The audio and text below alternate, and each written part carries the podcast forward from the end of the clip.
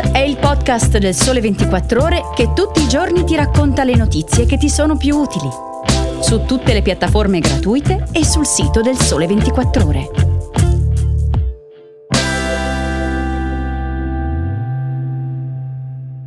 Buongiorno a tutti, oggi è mercoledì 18 gennaio, io sono Alessia Tripodi e anche oggi vi racconto le tre notizie utili per iniziare la giornata. Nella puntata di ieri vi ho parlato del mio obiettivo, quello di sfatare il mito che questa sia la settimana più triste dell'anno, tra grandi virgolette, iniziata con il cosiddetto Blue Monday e quindi se sono riuscita in questo intento e questo podcast ti è piaciuto potresti condividerlo con i tuoi amici e sui tuoi canali social, se ti va ovviamente. Allora iniziamo. Oggi ti parlo di inflazione, di novità per le partite IVA e di Chiara Ferragni. A dicembre l'inflazione è aumentata dello 0,3% rispetto a novembre e dell'11,6% rispetto a un anno fa. Lo ha comunicato l'Istat che ha diffuso ieri i dati definitivi sui prezzi al consumo a dicembre scorso, confermando la stima preliminare che aveva diffuso all'inizio di gennaio. In media nel 2022 i prezzi al consumo crescono dell'8,1%, segnando l'aumento più ampio dal 1985 quando fu del 9,2%, principalmente a causa dell'andamento dei prezzi dei prodotti energetici. I prezzi degli energetici, dice l'Istat, nel 2022 sono cresciuti in media del 50,9% rispetto al più 14,1% del 2021. Il carrello della spesa è più caro e questo purtroppo lo possiamo verificare nei nostri acquisti quotidiani, ma secondo l'Istat a dicembre 2022 i rincari dei prezzi dei beni alimentari, di quelli per la cura della casa e della persona hanno leggermente rallentato, passando su base tendenziale dal più 12,7% di novembre a più 12,6%, come anche quelli dei prodotti ad alta frequenza d'acquisto, che dall'8 8,8% di novembre sono passati a più 8,5%. L'accelerazione dell'inflazione che caratterizza il 2022, l'8,1% in media, come abbiamo detto, si riscontra in tutte le aree geografiche e in tutte le regioni d'Italia. Il valore più alto si registra in Sicilia con il 9,7% di aumento, mentre in coda c'è la Valle d'Aosta con un più 6,9%.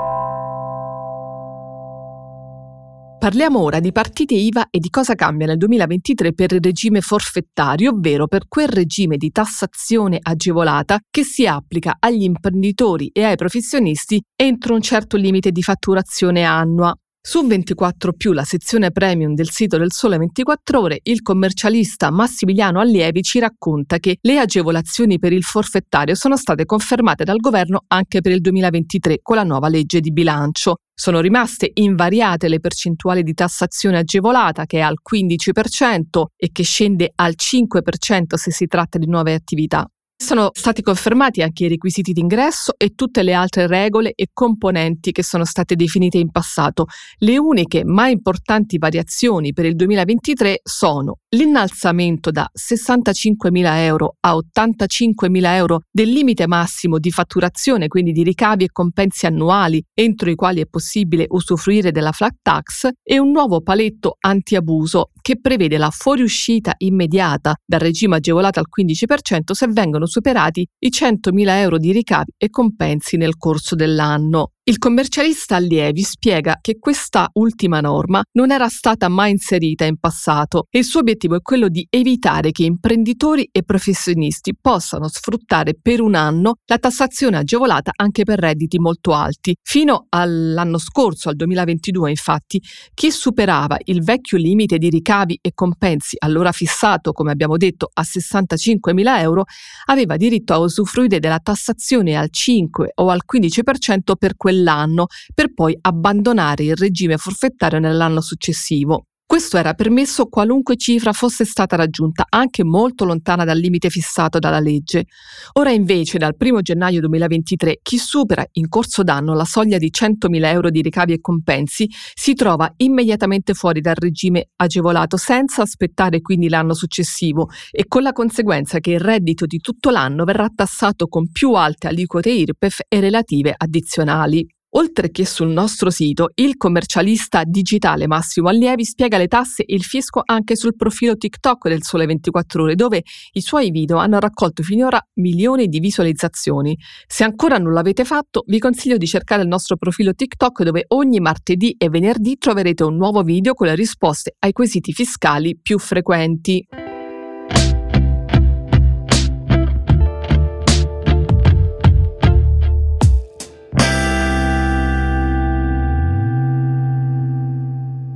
Sono molto felice di poter annunciare che ho devoluto l'intero compenso della mia partecipazione a Sanremo all'associazione Dire, Donne in rete contro la violenza, che è presente su tutto il territorio italiano e si occupa di aiutare donne vittime di violenza da parte degli uomini. In questo momento più che mai penso sia importante parlare di, della violenza di cui le donne sono vittime e di tutti i tipi di violenza, questa è Chiara Ferragni che, come forse saprete, qualche giorno fa in una storia su Instagram ha annunciato che devolverà il suo compenso per la co-conduzione del Festival di Sanremo all'associazione Dire che sostiene le donne vittime di violenza. Una decisione che personalmente ho apprezzato e che ha scatenato sui social un'ondata di reazioni sia positive che negative, come sempre accade quando a parlare è la Ferragni, al di là dell'opinione che ognuno di noi può avere sul gesto dell'imprenditrice digitale, secondo il pubblicitario e media strategist Riccardo Pirrone, la Ferragni fa beneficenza perché è lei stessa un brand e gesti come questi rappresentano un investimento pubblicitario per ottenere nuova visibilità e saldare la relazione con i suoi consumatori. In un articolo sul Sole 24 Ore, Pirrone spiega infatti che Chiara Ferragni non è semplicemente una donna di Milano con tanti follower, è un personal brand, un vero e proprio brand che appartiene a un'azienda di sua proprietà e che commercializza prodotti e servizi. La sua partecipazione a Sanremo, sempre secondo Pirrone, è un servizio che il brand Chiara Ferragni fornisce al festival e per questo motivo c'è un compenso che ammonta a 100.000 euro. E qui sorge la domanda spontanea, la domanda che tutti si fanno in circostanze come questa. La beneficenza va fatta in silenzio? Secondo Pirrone non necessariamente, o meglio non più, perché dice, mentre nel marketing tradizionale il centro dell'intera strategia di brand erano il prodotto e le sue prestazioni, oggi il faro è puntato sul consumatore, sui suoi valori, sulle sue emozioni, sulle aspirazioni e soprattutto sui suoi problemi. E quindi noi consumatori non chiediamo alle aziende nuovi miracolosi prodotti, ma chiediamo di agire per cercare di risolvere i nostri problemi ed è quello che secondo Pirrone il brand Chiara Ferragni sta facendo molto bene da alcuni anni. Non c'è nulla di male, ma è la verità, dice. E il gesto è importante soprattutto perché accende i fari sul dramma della violenza contro le donne, aggiungo io. Start di oggi finisce qui.